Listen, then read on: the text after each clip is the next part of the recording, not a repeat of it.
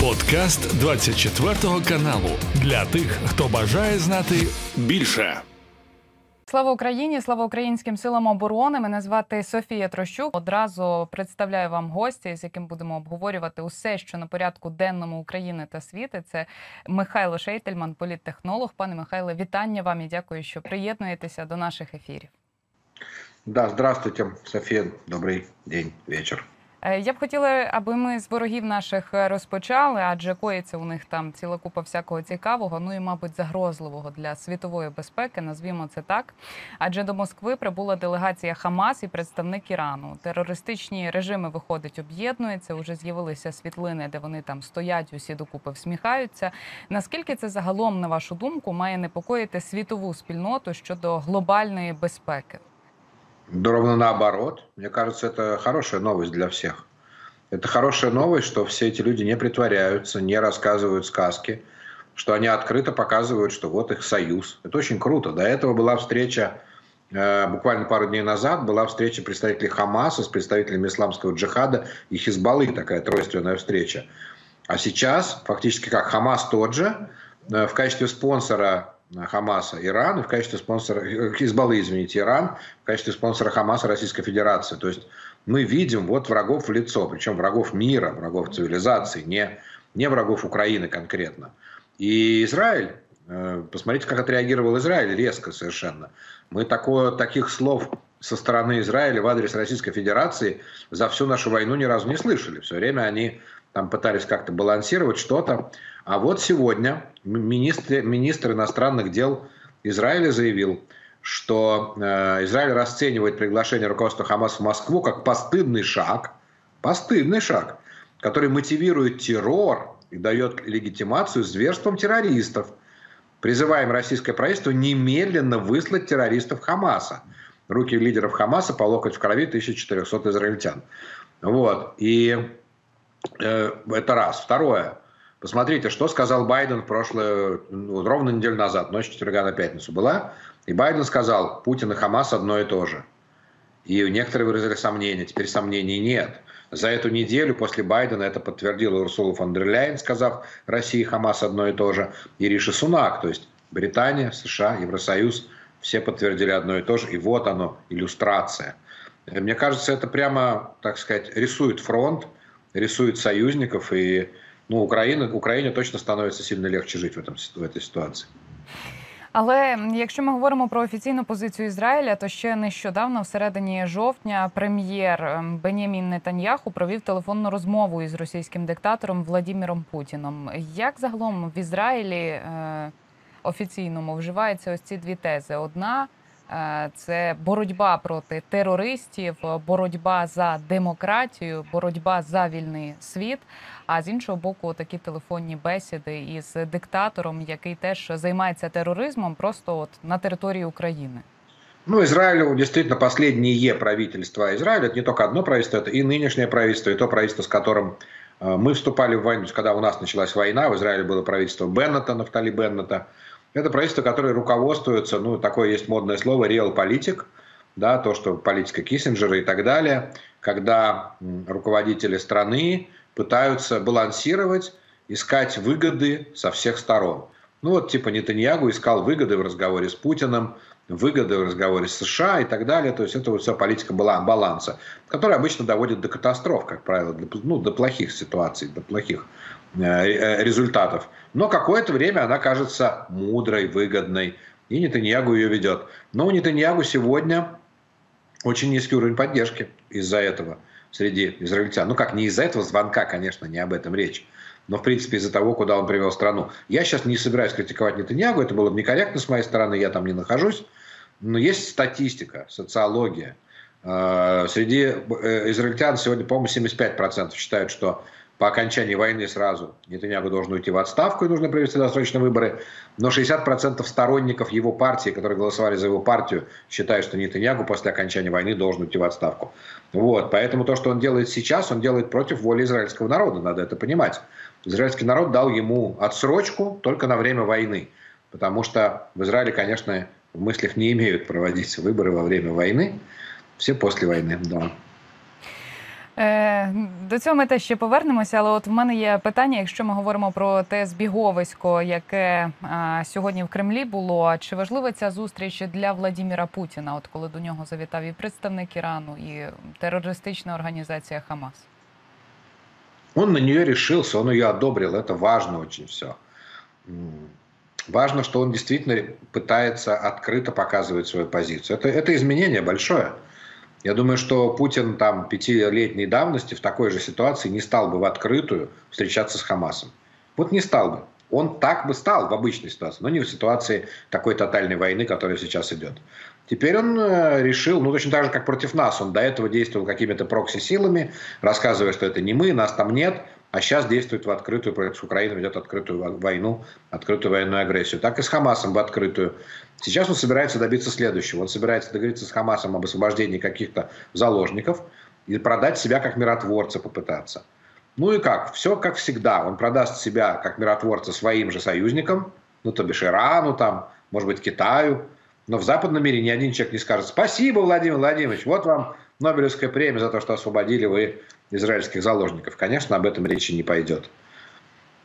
Але от е, це цікава тема насправді, тому що Владимир Путін нещодавно заявляв цитую про необхідність проведення палестино-ізраїльських переговорів, результатом яких, на його думку, має стати створення незалежної Палестини зі столицею східному Єрусалимі.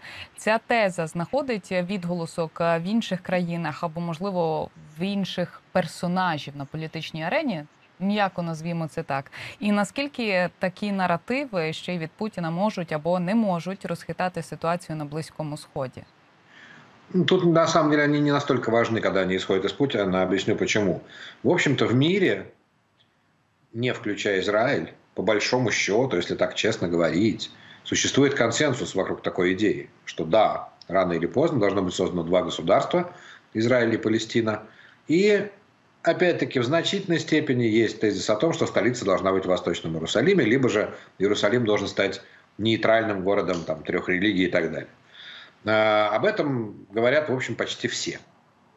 Израиль, в Израиле, я думаю, большинство, наверное, уже согласны на создание палестинского государства, но не согласны на столицу в Иерусалиме у палестинского государства. Поэтому Путин не высказал ни одной новой мысли. Кощунство Путина было не в том, что он повторил старую мысль. Кощунство Путина было в том, когда он ее сказал, в каких обстоятельствах, э, на фоне каких событий. То есть то, что в этот момент Хамас убивает 1400 э, человек, берет заложники 200 с лишним человек, и дальше Получается, что Путин говорит, ну смотрите, вот они это сделали, значит, надо отдать им Палестину, отдать им Восточный Иерусалим, иначе они не дадут заложников. То есть он находится, в перег... он переговорщик со стороны Хамаса. Он сегодня выглядит переговорщиком со стороны Хамаса, понимаете, какая история. Вот. Потому, и любой, кто сегодня заводит этот разговор о Палестине там, и так далее, это вот позиция Гутерриша, позиция Путина, которые как бы отменяют все эти жертвы и убийства, которые совершил Хамас – и начинают вдруг вспоминать историю, которая, которой уже 50 лет. Вот в этом, как сказать, в этом разница сегодня между цивилизованным миром и нецивилизованным. Цивилизованный мир говорит, сейчас надо разобраться с Хамасом, поймать тех, кто совершил эти преступления конкретно, поймать, наказать. Израиль говорит слово уничтожить, другие говорят обезвредить и так далее. А историю про независимую Палестину отложить на после этого. Уже было десятки раундов разговоров о независимой Палестине. Просто они пока не пришли к результату. Самым громким, наверное, раундом, близким к этому всему, были события 2001 года. У нас о них мало знают, но начало января 2001 года, 1 января, встреча Ихуда Барака с э, тогда еще живым Ясером Арафатом в Кемп-Дэвиде, они договаривались о создании палестинского государства, причем, скорее всего, со столицей в Восточном Иерусалиме. И о чем-то там не смогли договориться. О чем-то, мы не знаем о чем но они были прямо близки к подписанию договора. И все это и так сбылось бы. То есть Израиль, премьер-министр Израиля это был готов подписать. Поэтому это не, новое, не новый тезис Путина. Ем, на початку подій, які розгортаються в Ізраїлі ще від 7 жовтня. Міжнародні аналітики і, до речі, і також ізраїльські експерти говорять про те, що ця війна вона на руку Путіну, і чим довше вона триватиме, чим довше Ізраїль боротиметься із загрозами.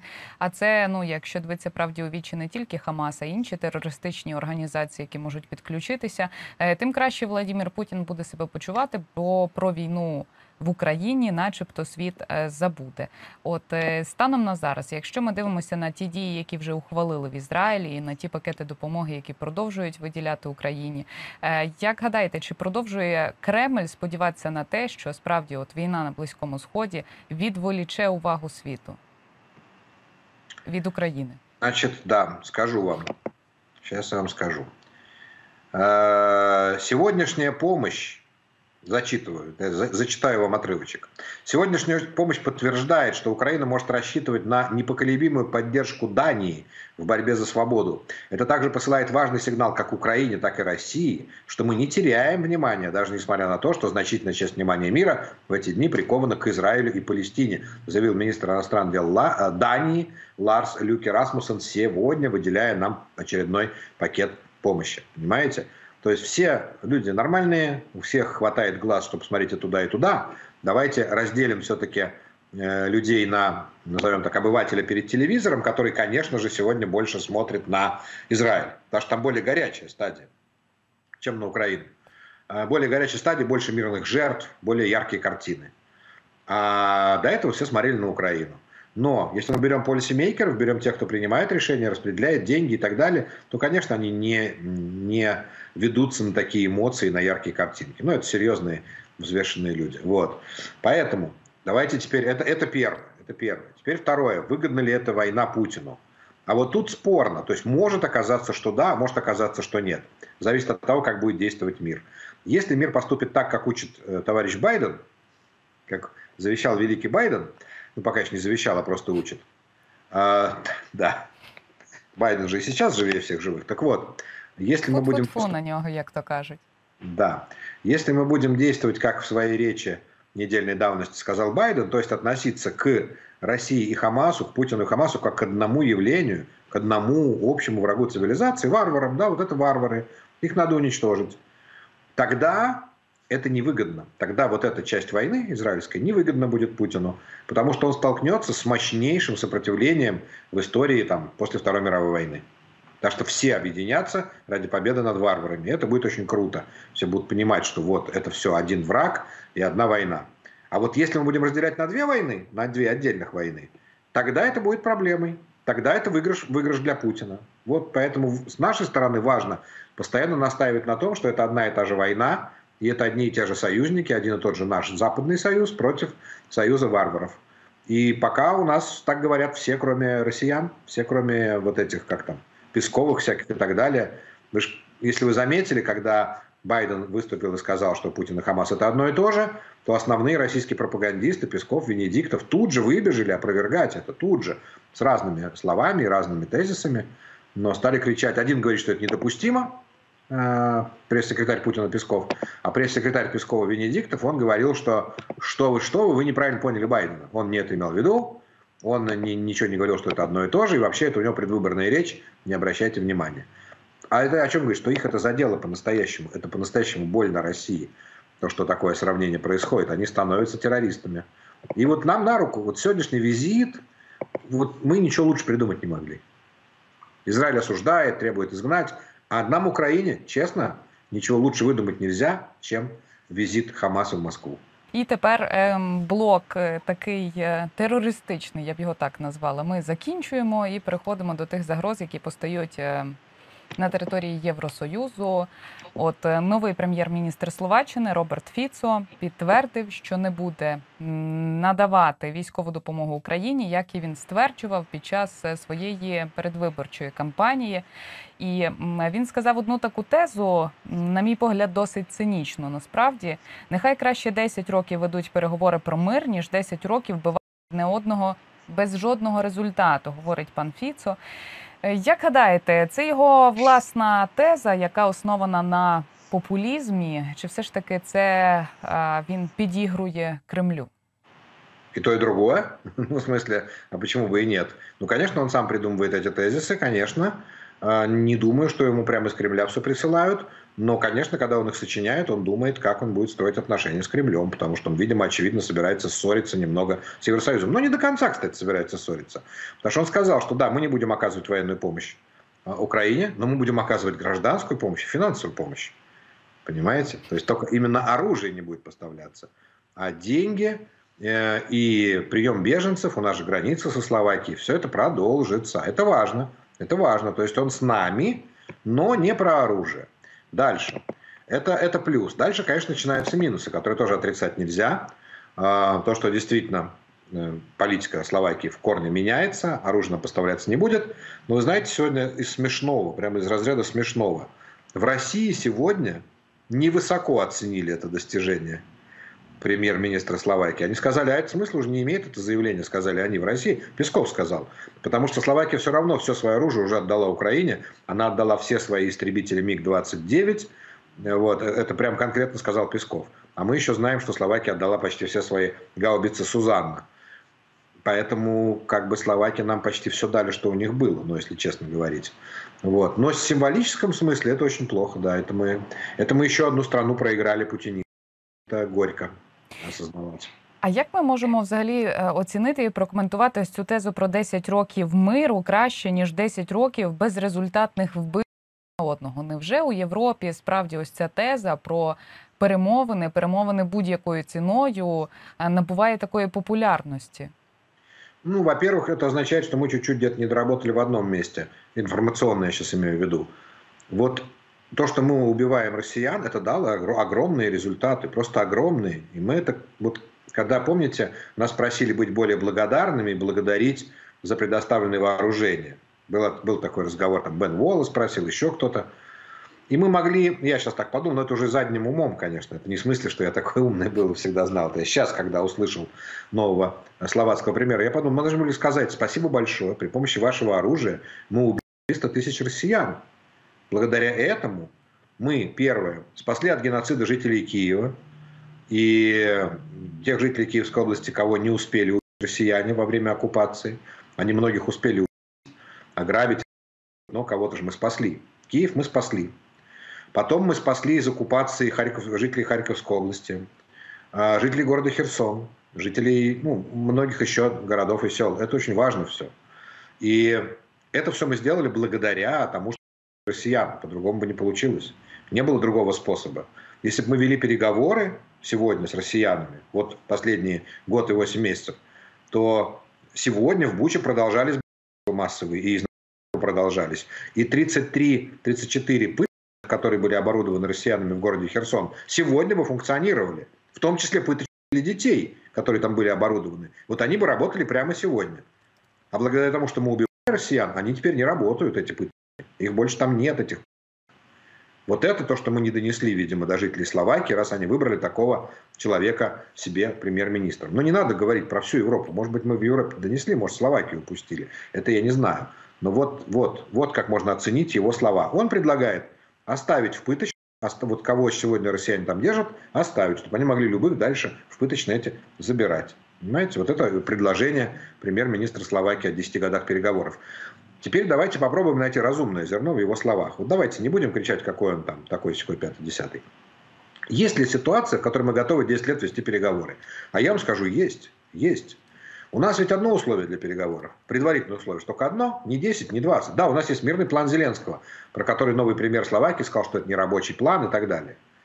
Но этот мирный план предполагает, в частности, то, что мы готовы вести переговоры, как только Россия выведет все свои войска с территории Украины. Потому что тогда наши граждане окажутся не в руках россиян, и вот тогда мы можем действительно 10 лет разговаривать о чем? О порядке выплаты репараций, об их размерах, о том, сколько именно военных преступников нам выдаст Россия, о том, не знаю, какие там, как там оборудовать границу, ну, еще какие-то множество, я думаю, будет вопросов возникнет. Вот об этом можно говорить 10 лет. Мы же не требуем, что сегодня выдайте всех военных преступников, сегодня выплатите все репарации, иначе мы не прекратим стрелять. Мы прекратим стрелять, как только вы отступите за границу Украины, а, соответственно, как сказал президент Зеленский, ни одного деда в селе из одного деда не останется под россиянами. Мы же за людей бьемся, не за территории. Вот и, вот и все, вот и весь подход. И поэтому слово «переговоры» оно становится актуальным, когда нет заложников. Вот сегодня сказать Израилю, знаете, а вы ведите 10 лет переговоры с Хамасом. Израиль скажет, подождите, 212 заложников удержат в секторе Газа. Не, ну пускай они 10 лет посидят, подождут. Вот такой пример Словакии мог бы сказать израильтянам?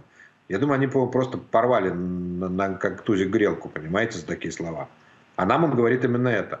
Оставьте 5 миллионов украинцев под, под российской оккупацией. и они пускай пытают детей в пытку. Ну, на жаль, на жаль, На жаль, більше є такої риторики у Євросоюзі, особливо це помітно у країнах, які готувалися До виборів різного рівня, назвімо це так. Але от хто точно танцює під дудку Кремля, це Віктор Орбан, який нещодавно порівняв членство Угорщини в ЄС з радянською окупацією. А тепер прем'єр-міністр Угорщини чекає, що делегація України прибуде до Будапешту на переговори стосовно зняття вето з військової допомоги ЄС на 500 мільйонів євро. Це шантаж?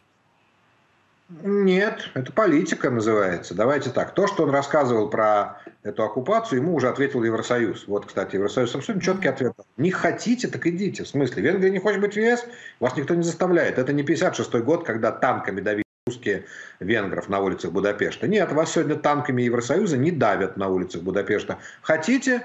До свидания. Ну, вы же выбрали такого премьер-министра, который хоть не хочет быть в ЕС. И кто-то будет возражать? Украина будет кричать, нет, Венгрия, останься? Нет, никто не будет возражать. Выходите, если хотите. Вас никто не держит. А вот история о том, что он хочет провести переговоры и поставить некие условия оказания финансовой помощи, а вот здесь имеет право. Это политика. Тут уже от нас требуется какое-то и искусство дипломатии, и искусство компромисса. Мы должны решить, что нам сейчас важнее – то есть он же наверняка будет требовать каких-то там, не знаю, венгерских школ. Ну, я условно говоря. Почему я условно говорю? Потому что я понятия не имею, что он будет требовать. Я в этом не сильно разбираюсь в языковом вопросе. Но, предположим, он говорит, нужны венгерские школы. Ну, например. И у нас выбор. Мы спасаемся от... Мы же должны спасти страну, правильно? Спасти страну, спасти государство от российского... От, от геноцида, спасти украинский народ от геноцида. Если нам цена покажется разумной, почему не заплатить ее? Такой ситуации. Ну, это мое личное субъективное мнение. Вот. Я просто не знаю, что он потребует. Поэтому он, конечно, нам, прям скажем, не друг. Ну, что делать? Ну, у него такие инструменты для торговли сейчас. Он же не перешел на сторону России, он же не пытается России помогать, там, оружием поставлять или что-то. Поэтому его врагом не назовешь. Он не друг, он такой хитрый партнер, к сожалению. Сложный, тяжелый. Ну, цей хитрий партнер нещодавно сказав, що він пишається зустрічю з Володимиром Путіном. Чи так. чи це вписується взагалі в якісь Е, морально-демократичні цінності Європейського союзу як інституції. Вони засуджують Владіміра Путіна, засуджують росіян. Кожного тижня виходять з якоюсь заявою щодо України, виділяють кошти. Кожна країна окремо, і навіть Євросоюз там виділяє щось. А Віктор Орбан їздить на зустріч з Путіном, а потім приїжджає і розказує, що він от.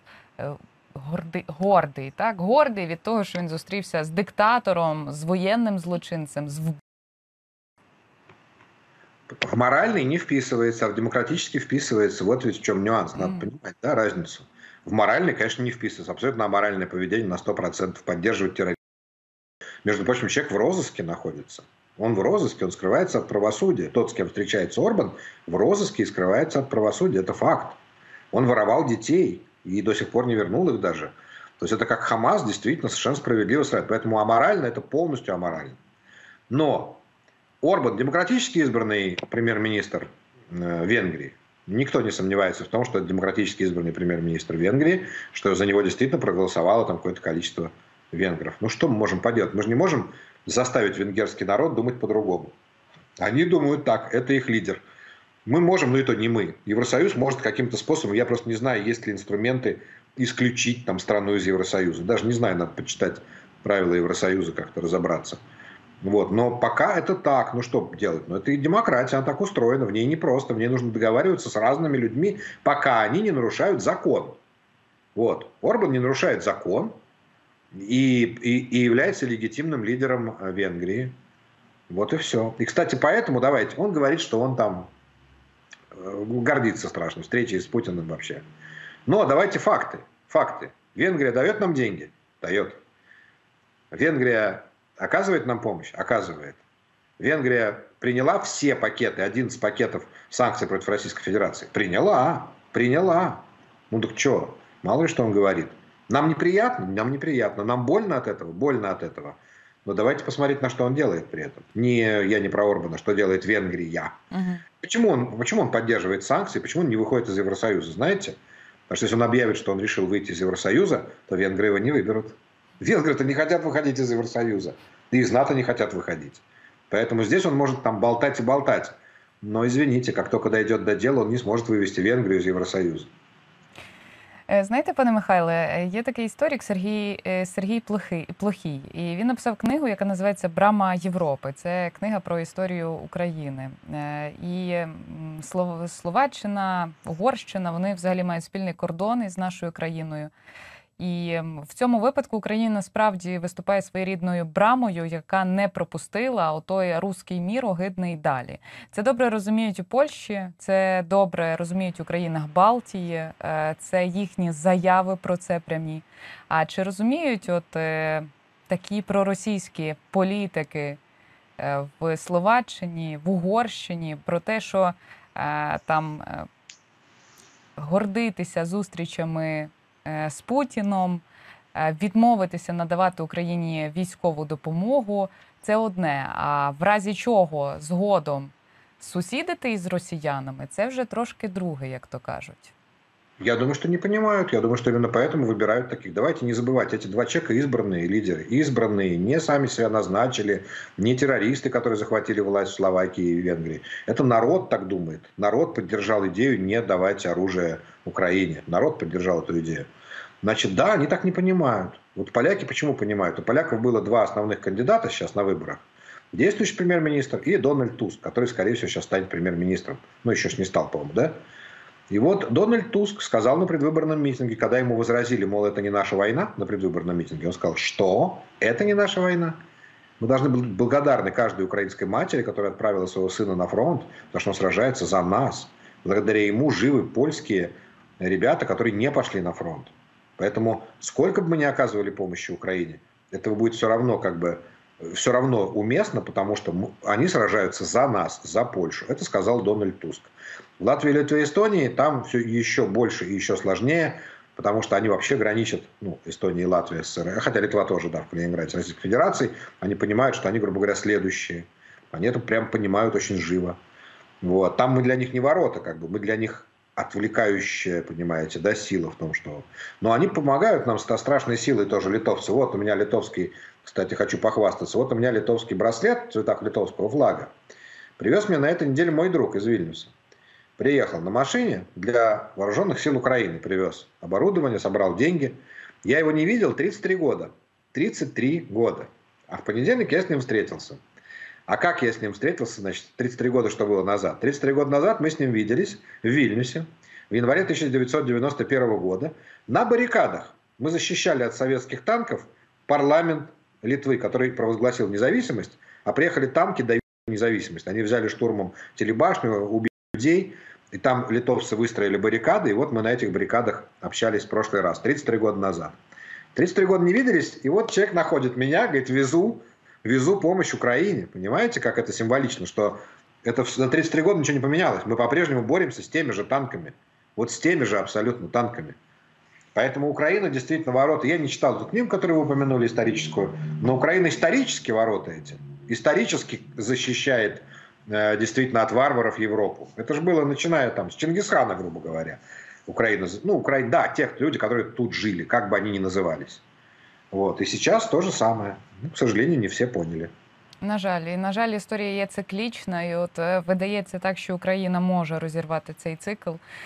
Але не всі, не всі, хто хто зараз Нет. у Європі, розуміють це. Але Софія, знаєте, це Софія, Софія, ми не розірвемо цей цикл.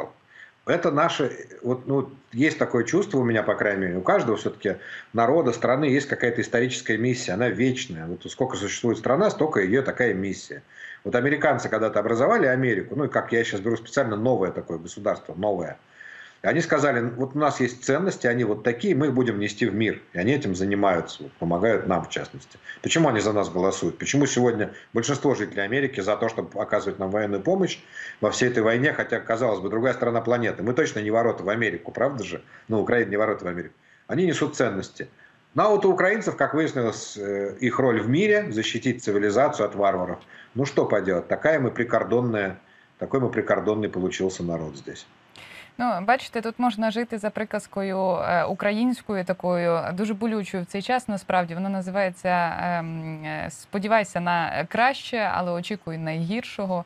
Очікуємо, що наші сусіди можуть зберегтися у такому вигляді, як вони є. На жаль, і що загрози на правду загрози на правду будуть з того боку. Але хочеться, знаєте, помріяти, як вони там всі розпалися на невеличкі республіки воюють між собою. Хоча, зрештою, навіть це становить певні загрози для України в майбутньому. Але це майбутнє. Я от на завершення нашої ефіру на нашого ефіру хотіла з вами ще поговорити про майбутнє, але про майбутнє у Євросоюзі, зважаючи на пана Фіцо, зважаючи на пана Орбана, е, зважаючи на деякі наративи стосовно Переговорів, наприклад, які іноді з'являються у Європейському Союзі, наскільки проросійські наративи у Європі зараз є загрозою для підтримки України, зважаючи на те, що, наприклад, 24-го року відбудуться вибори до Європарламенту? Нет, вообще не важны. Вообще не важны. Вообще не важны по многим причинам. Все-таки удельный вес пророссийских нарративов, если брать на весь Евросоюз, он очень низкий. Это одна маленькая Словакия, в которой там 4 миллиона человек, по-моему, проживает, если не ошибаюсь. То россияне, вложив, они, я уверен, вложили огромные деньги в эти выборы, в поддержку этих партий пророссийских. Они могут повлиять на 4 миллиона человек, потому что у тебя 4 миллиона, из них избирателей 2,5, из них явились на выборы миллион.